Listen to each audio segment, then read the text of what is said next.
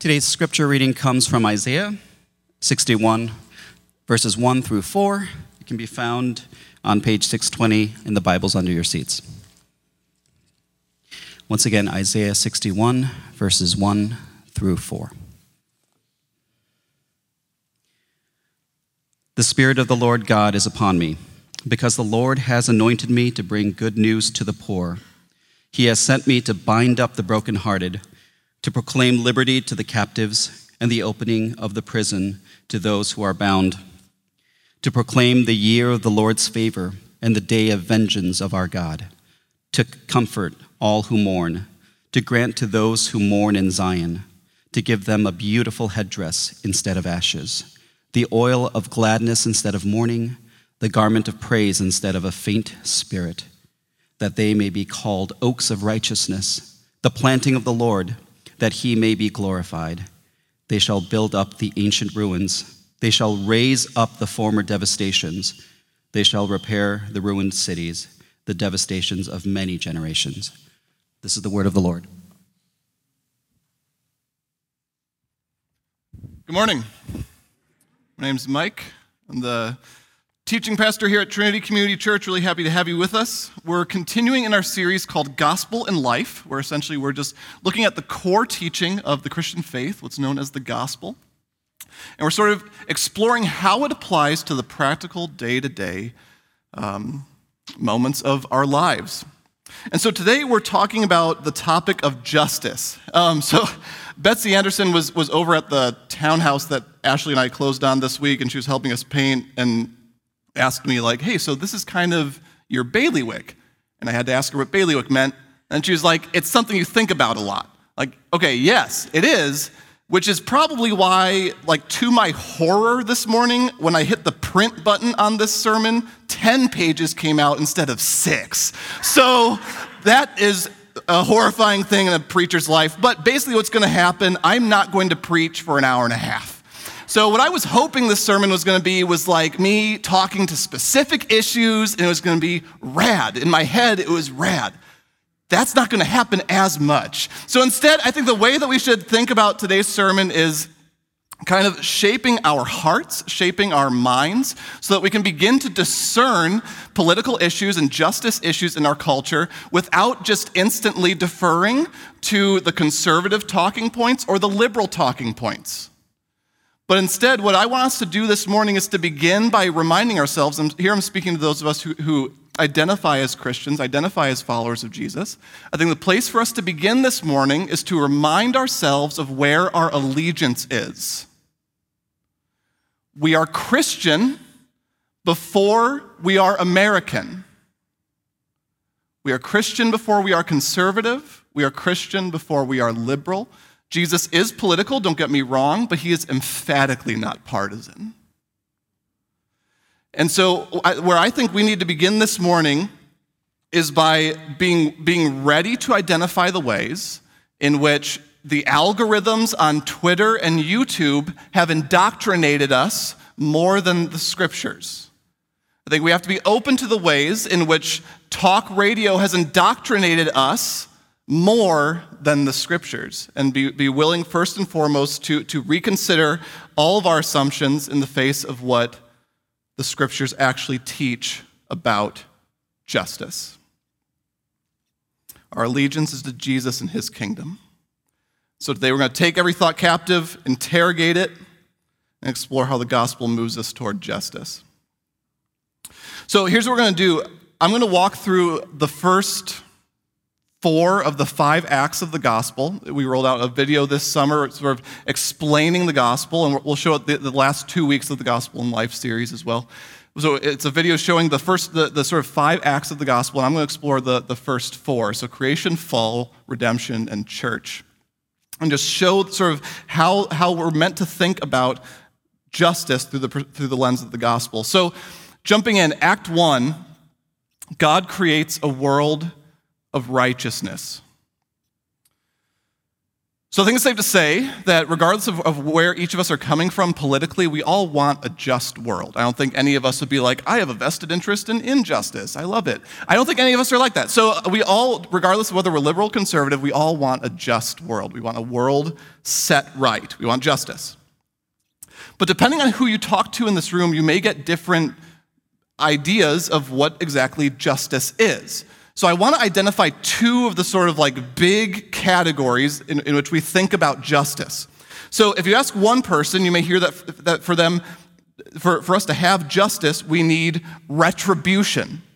Basically, for the world to be just, each person should sort of get what's coming to them, right? The bad guys should be punished, good guys should be given opportunity. And so, for the most part, justice has to do with like avenging wrongs, right?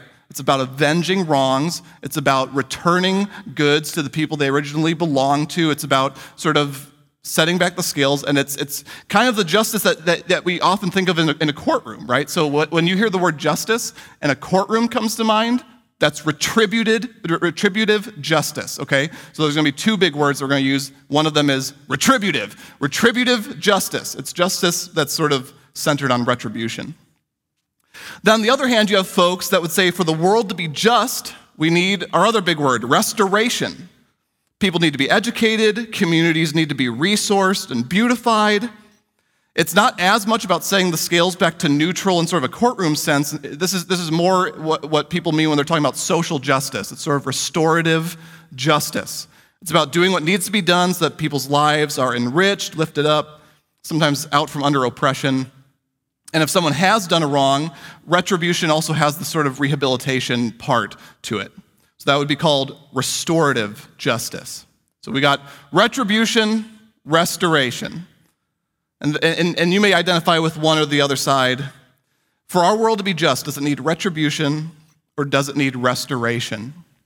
This is kind of how the conversation has been framed for most of us here in the States. And as is typical, the Bible is going to throw a wrench into all our categories because when we ask the Bible what kind of what kind of justice is it that we should be going after, the Bible is going to say both. It's always both. So like so the Bible is going to say we need both for our world to be just, we need both retribution and restoration. In the Hebrew and Christian scriptures, the, what the world is missing is not just retribution or restoration. What it's missing is another R word, righteousness. What the world is missing is righteousness. We hear that word and it like sounds like something Dana Carvey's church lady character would be into. Like righteous people are people who have never had fun and they don't intend to anytime soon. Thank you very much. But really, righteousness, when you actually open up the biblical writings, righteousness is full of life, it's full of dignity, it's full of beauty.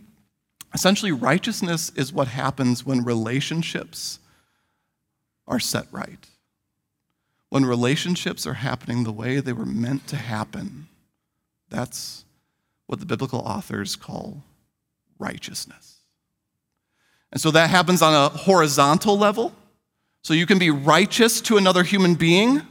You can relate to them with all the dignity that they have as a human person. You can treat them the way that you'd want to be treated, and that's righteousness. But most of the time, when you t- hear about somebody being righteous, it, it's about this, not just the, the horizontal thing, but this vertical thing. That's about relating to our Creator the way that we are actually made to relate to Him. So, righteousness is what happens when relationships are set right, and that's what the world was made for.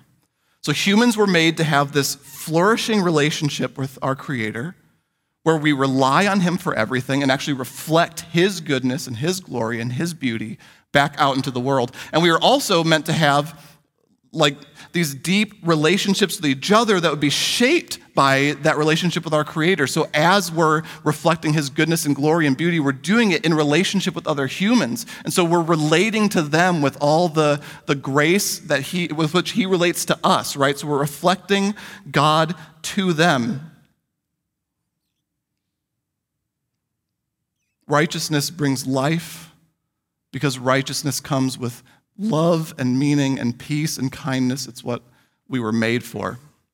Listen to this piece of poetry. It was written by one of the Hebrew prophets. The, the, this prophet was, was the prophet Isaiah. So this was probably written about the, uh, about the 7th century BCE. And the idea of this poem is it's the prophet pleading with people to return to God and really to return to righteousness. And I'm going to quote it. Uh, it's not going to be on the board, so you'll just have to listen. But what you're going to hear is this prophet, he's going to say, Come back to the Lord. And he's going to give this poetic imagery of people returning to righteousness and then the world getting set right. So here's how the poem goes Seek the Lord while he may be found. Call upon him while he is near. So, in other words, return to the Lord. Let the wicked forsake his way, and the unrighteous man his thoughts. Let him return to the Lord, that the Lord may have compassion on him, and to our God, for he will abundantly pardon. For as the rain and the snow come down from heaven, and do not return there, but water the earth, making it bring forth and sprout, giving seed to the sower and bread to the eater, so shall my word be that goes out from my mouth.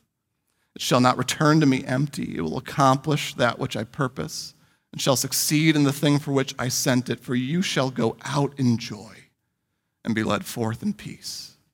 And the mountains and the hills before you shall break into singing.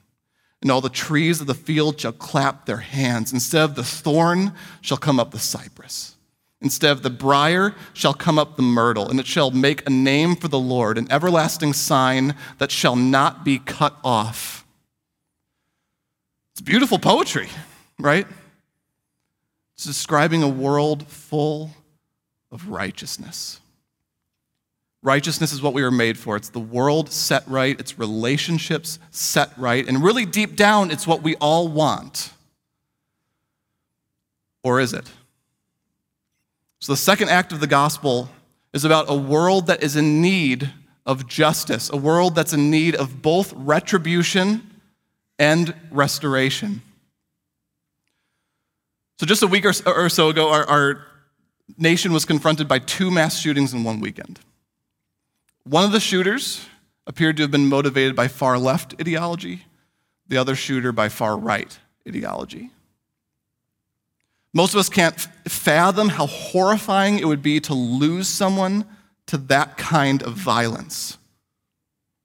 And if we're sensitive enough and discerning enough, we should realize that the problem that, that like created these mass shootings, the problem goes way beyond just the problems of the shooter. There's something wrong with the world. But really, when we say that there's something wrong with the world, what we actually mean is that there's something wrong with people, right? There's something wrong with humans. Something is crooked about us. We do not do justice. And what I mean by that is that we don't actively choose the way of life that God designed us for. And in fact, it's become habitual for us as humans. We, we are enculturated into it, we're habituated into it.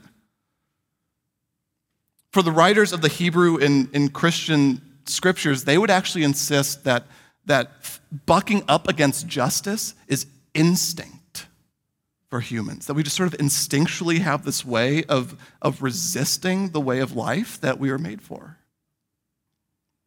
It's our instinct to assert our own wishes. And the word for that is sin. In the Christian scripture, uh, Hebrew scriptures, the word that's used for that is sin. And all of us participate in it, which is why the biblical authors commonly call all humans unjust. Humans aren't just, they're unjust. They're not righteous, they're unrighteous, right? They're undoing the righteousness and justice that God made this world for. Now, you might be thinking right now, hold up. What's all this talk of we? Because if I just heard you right, you just lumped me in with a mass shooter, right? And, and let me be clear not all sin is equal when it comes to destruction. So, hear me on this. I'm not saying that everybody in this room is responsible for the same level of grief as a mass shooter. I'm not saying that we're all responsible for the same level of destruction. That would be absurd, right? But is there something that we share in common? Yes. Emphatically, yes. There's something we share in common.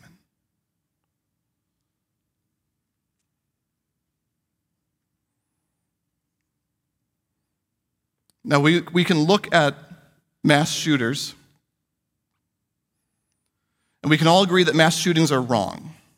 We want them to stop.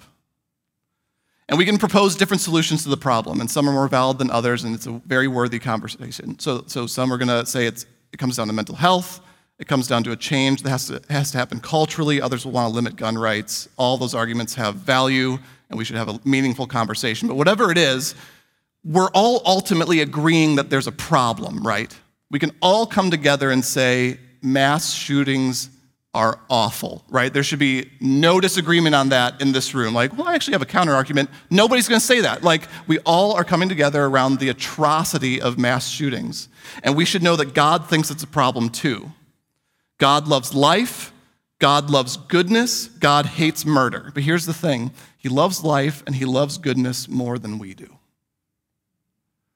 And so we can all come together in this room, we can all agree that mass shootings are terrible.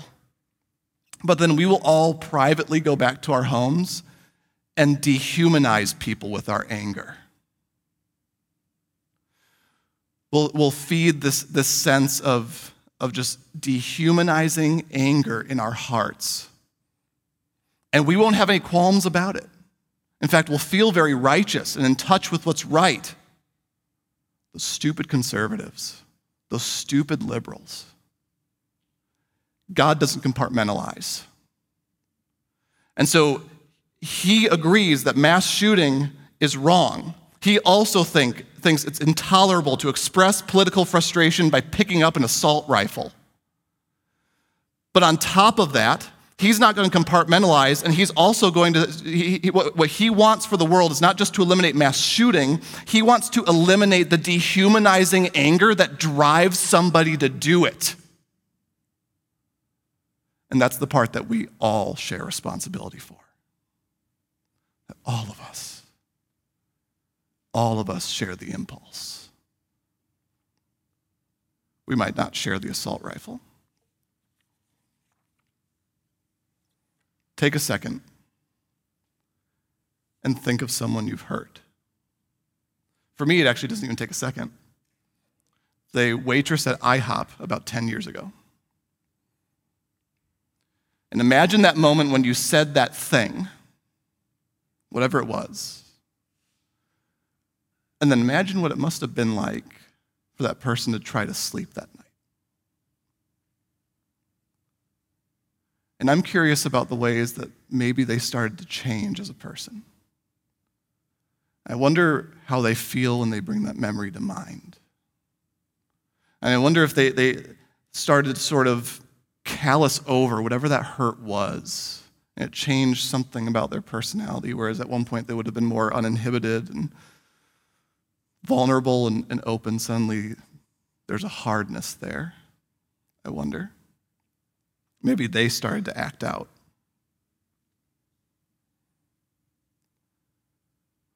We are all unjust.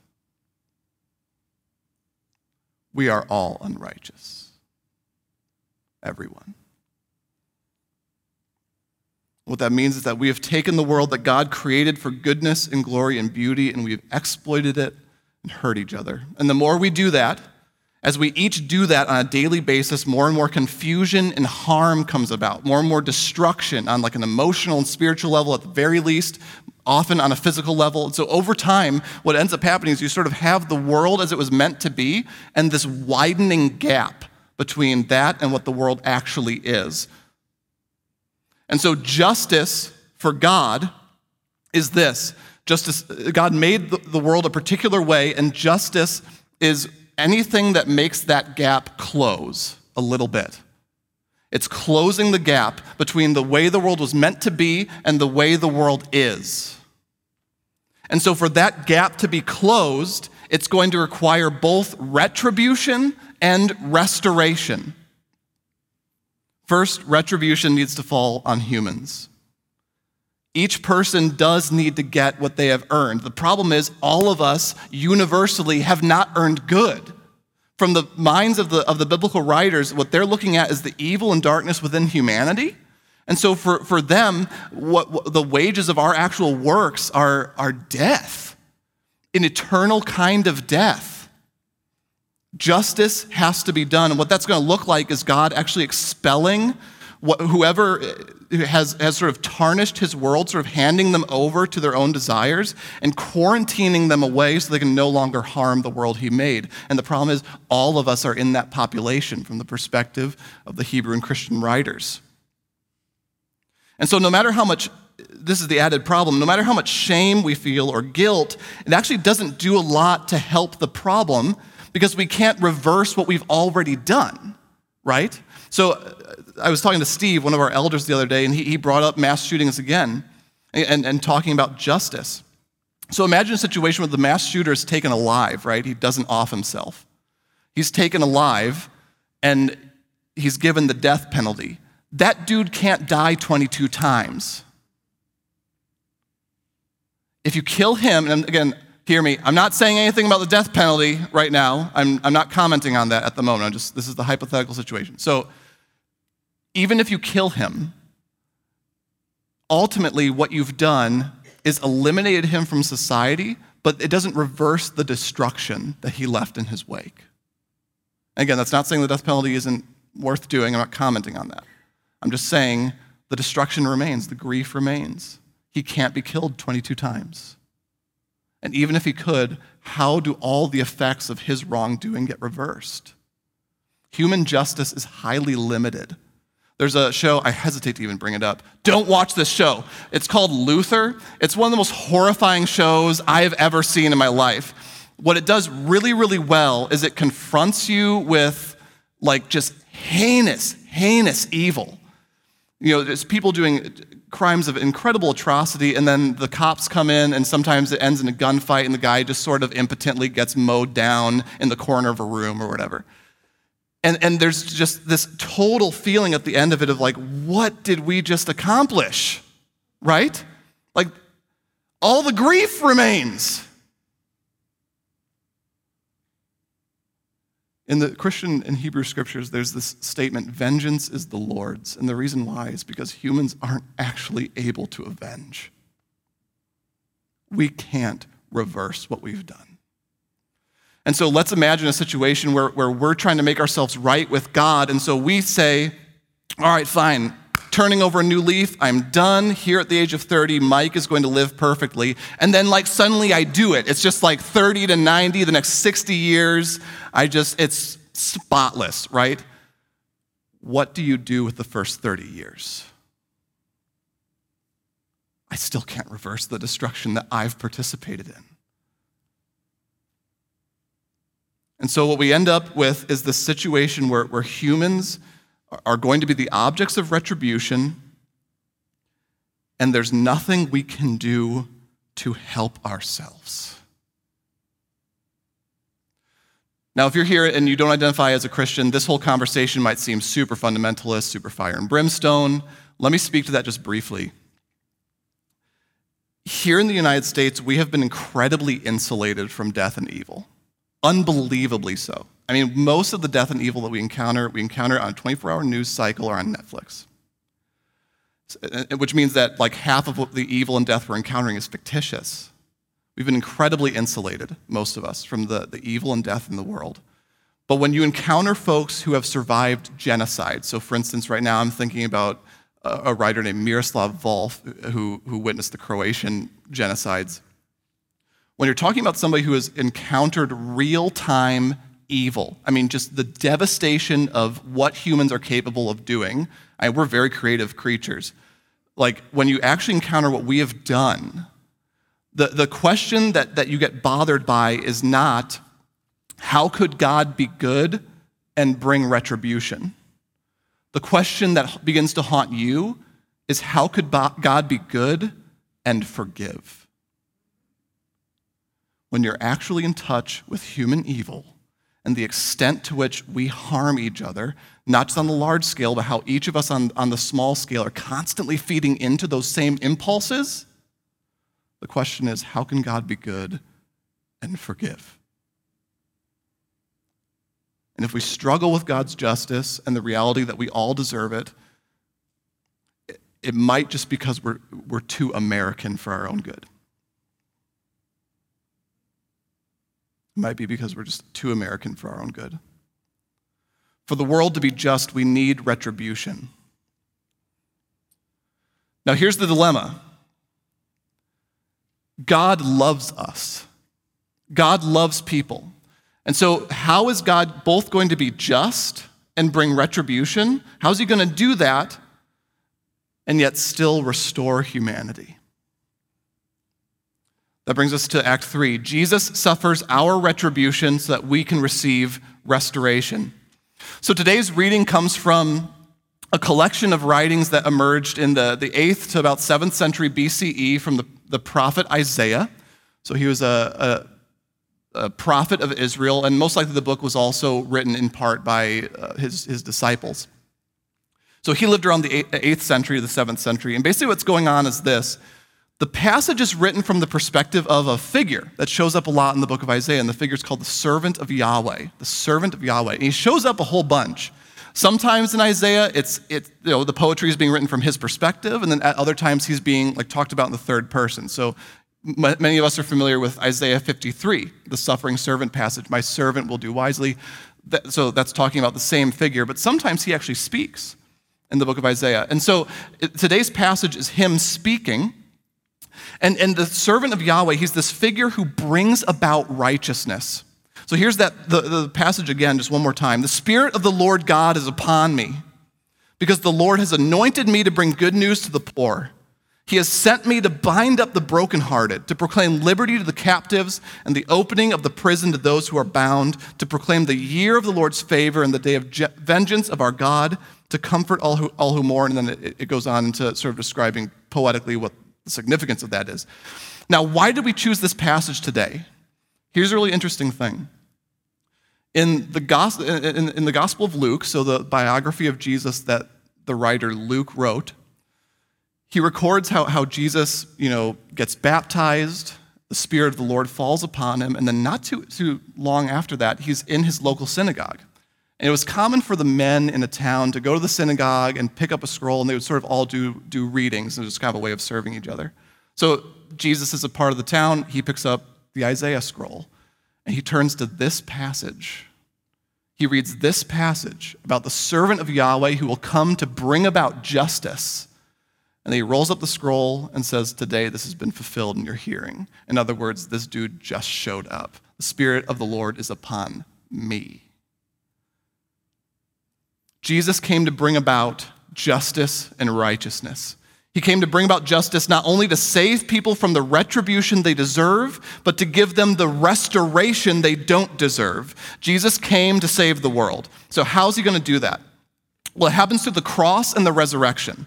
So, when we see Jesus going to the cross, what we're actually seeing is a divine courtroom scene right? We are seeing divine retribution. What we're not realizing necessarily up front, unless we've really read the scriptures, is that the Father and the Son, two persons within the Godhead, have conspired together for this moment. We're, we're seeing the working out of a divine conspiracy that as Jesus is carrying his cross up the hill, he is carrying with him all the retribution that should fall on us so that God, God is going to be a just judge. He is going to bring about retribution, but all of it is going to fall on the body of Jesus. So that as Jesus is on the cross, God is looking at him and saying, Sinner. And Jesus, as the perfect one, absorbs it all, absorbs the retribution so that now God can look at humanity and say, perfect, righteous, just. Jesus takes our place and he exchanges his righteousness for our unrighteousness, his justice for our injustice. We switch places. And on the cross, God looks at Jesus and he calls him what we are so that we can be called what he is. And in this way, God is just and the justifier, right? God makes just. The word that theologians will use is, is, that word justification, which is just a huge word and it's a little bit intimidating. But basically, what, it, what, it's, what it's saying is that God declares people just, He makes people righteous in Jesus. So he's, he's giving us the status of Christ there on the cross. But the good news isn't finished. Jesus rises again. And what that basically means is that restoration has now begun. As Jesus is walking out of his tomb, the new creation is walking out with him. So that all the retribution has been lifted off of those who will trust in Jesus. And now suddenly the restoration of the world begins. God begins to work out what he has been planning ever since the fall, since before the fall, really. All things being restored, the resurrection is a down payment. So that's the good news of the gospel. Just God has made an unjust people just. So, how does that shape our lives? Let's go to Act 4. The church takes part in the world's restoration. It's interesting. Luke, that same guy who recorded Jesus in the synagogue reading Isaiah, Luke is really volume one of one work called Luke Acts. And at the beginning of Acts, he says, This is the book of all the work Jesus continued to do. Jesus doesn't actually appear that often in Acts, the church appears. And what we see is, just as the Spirit of God falls on Jesus, the Spirit of God falls on Jesus' people. The work of Christ has just begun, and now that work continues through us, the church, through the power of the same Spirit. The Spirit of the Lord was upon Christ. The Spirit of the Lord now pushes the church to do what he did. And what will that include? Bring good news to the poor, bind up the brokenhearted, proclaim liberty to the captives, the opening of the prison to those who are bound proclaim the year of the Lord's favor. It's justice. The church will continue the work that Jesus came to do. Let's throw in some other passages. Proverbs 31, 8 through 9. Open your mouth for the voiceless, for the rights of all who are destitute. Open your mouth. Defend the rights of the poor and needy. Jeremiah 22, 3. Deliver from the hand of the oppressor him who has been robbed. Do no wrong or violence to the immigrant, the fatherless, and the widow the church becomes a people who serve a common vision, and that common vision is the kingdom of God. We become a people who, whose allegiance is not fundamentally to conservative or liberal talking points because both of them are going to fall way short. When we become citizens of the kingdom of heaven, we become really mercenary when it comes to political parties because neither of them fully satisfy what it is that the Bible is actually describing. We become people who live by the way of the kingdom. And the church announces and demonstrates that kingdom. We announce the kingdom through the work of evangelism, and we demonstrate the kingdom through the work of justice. We announce the cross, we demonstrate the crown. And when we do these things, people get a glimpse of the world that God is bringing about. It's, it's just like Jesus mentioned in the Sermon on the Mount that as the church does the work of Christ, it is like light, like a city on a hill that people are drawn into.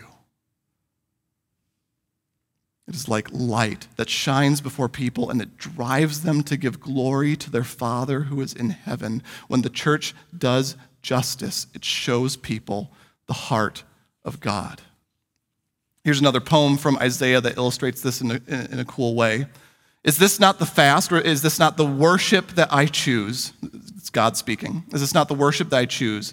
To loose the bonds of wickedness, to undo the straps of the yoke, to let the oppressed go free, and to break every yoke? Is it not to share your bread with the hungry, and bring the homeless poor into your house? When you see the naked, to cover him then shall your light break forth like the dawn, and your healing shall spring up speedily. Your righteousness shall go before you. The glory of the Lord shall be your rear guard. If you pour yourself out for the hungry and satisfy the desire of the afflicted, then shall your light rise in the darkness, and your gloom be as the noonday.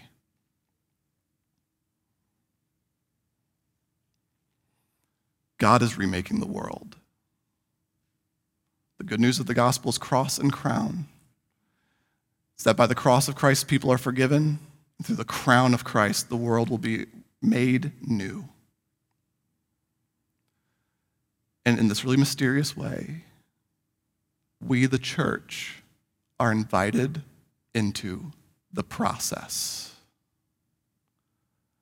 We are asked to take part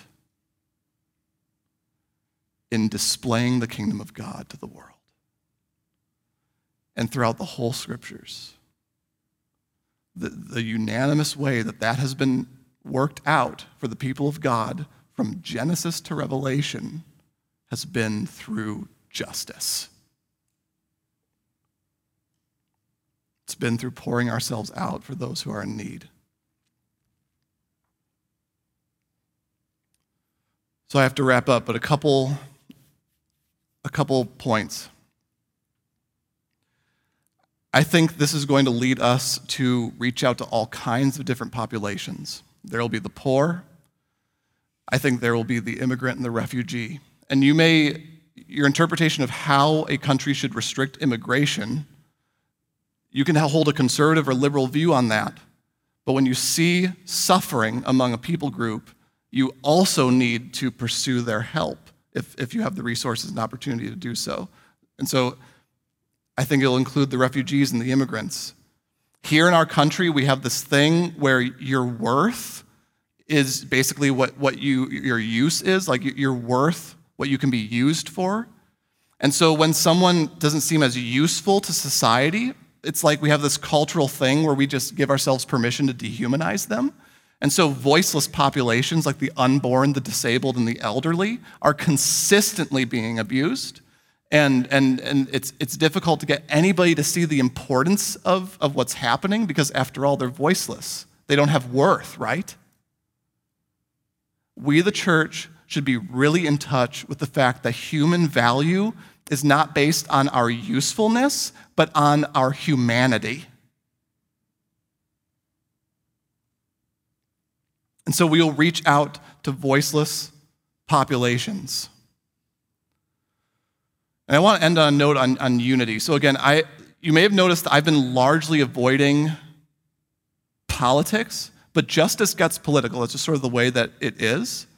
And in our congregation, we're, we're more or less politically diverse. We have, I think we're a majority conservative and then, and then the minority liberal, but we're pretty diverse in terms of political you know, standing or whatever.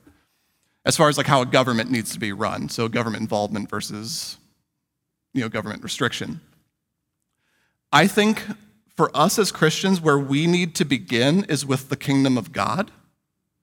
And we unite around that shared vision because that vision can be shared by a socialist and by a libertarian, right? And what those people differ on is how government should actually be involved in the lives of people that isn't a valid reason to divide. Because at the end of the day, when the chips are really down, I'm going to be volunteering in the same place as someone who differs from me politically. I'm going to be giving money largely to the same organizations. I'm going to be weeping with the same groups of people that they're weeping with because at the end of the day, they're my brother or sister in Christ. It doesn't matter that they're, they, they, they differ from me on a political level. I think uh, another thing that often divides people are, are questions of racial disparities in our, in our nation. We can agree that there's disparities economically among races. Where the disagreement occurs is in the cause. Some folks will talk about it more as an individual thing that's caused by individuals, others will say it's more systemic. But for us as the church, that's not a reason to divide we come together around the shared vision of the kingdom. And when we come together around that shared vision, that we're agreeing together that it's the, the kingdom of Jesus and his glory that we want, then it actually makes it able so we can all come to the table and have a fruitful conversation about what the cause actually is. And right, because right now, on all political issues, the rhetoric is just slanderous on both sides. It's ridiculous, and that is not becoming of the people of God. We should be able to unite as Christians around the shared vision of the glory of God in the life of the world and the kingdom of Christ. Like at the end of the day, we're all at this table because of God's grace, man. And so we should be able to have the humility and the patience with each other to work out these issues. Causes matter. We need to figure out the cause of, of all these different things. If you misdiagnose the cause, you're going to misapply the solution. But at the end of the day, we come to this table and unite around the kingdom of God. Our nation is nauseated by division. The church is not the place to divide over politics. The, the reasons to divide come down to the gospel. When the gospel becomes compromised, the cross or the crown, when those become compromised, then, then the conversation changes and it's going to be really impossible to really even come to that same table, right? But for us at Trinity Community Church, my, my desperate prayer for us guys is that we would be able to be cordial and earnest together because we're all noticing the same problems. In our country, oftentimes we're dividing over diagnosing the cause, which is just so silly to me. Let's all recognize the problems and go after them together as the people of God who love the appearing of his kingdom. The world needs the gospel. It needs to hear of the grace of God. It needs to see the kingdom demonstrated. I don't, I don't know what else to say on that, I guess. I, I just think that we have all the resources that we need in the gospel to come together. And I, so let's do it, right? Let's, let's do justice. Let's love mercy. Let's walk humbly with our God. I'm going to pray. Lord Jesus, ultimately, I thank you for the cross because it is by the cross that we are drawn together, that you have, you have absorbed all the retribution for our sake with no works of our own added in. You've given us sheer grace to start anew and, and to receive that grace every step of the way. So I pray, God, that, that because you have been just toward us, we would be just toward the world. And God, ultimately, what we long for is the righteousness of the kingdom. And so we pray that you would come quickly. Amen.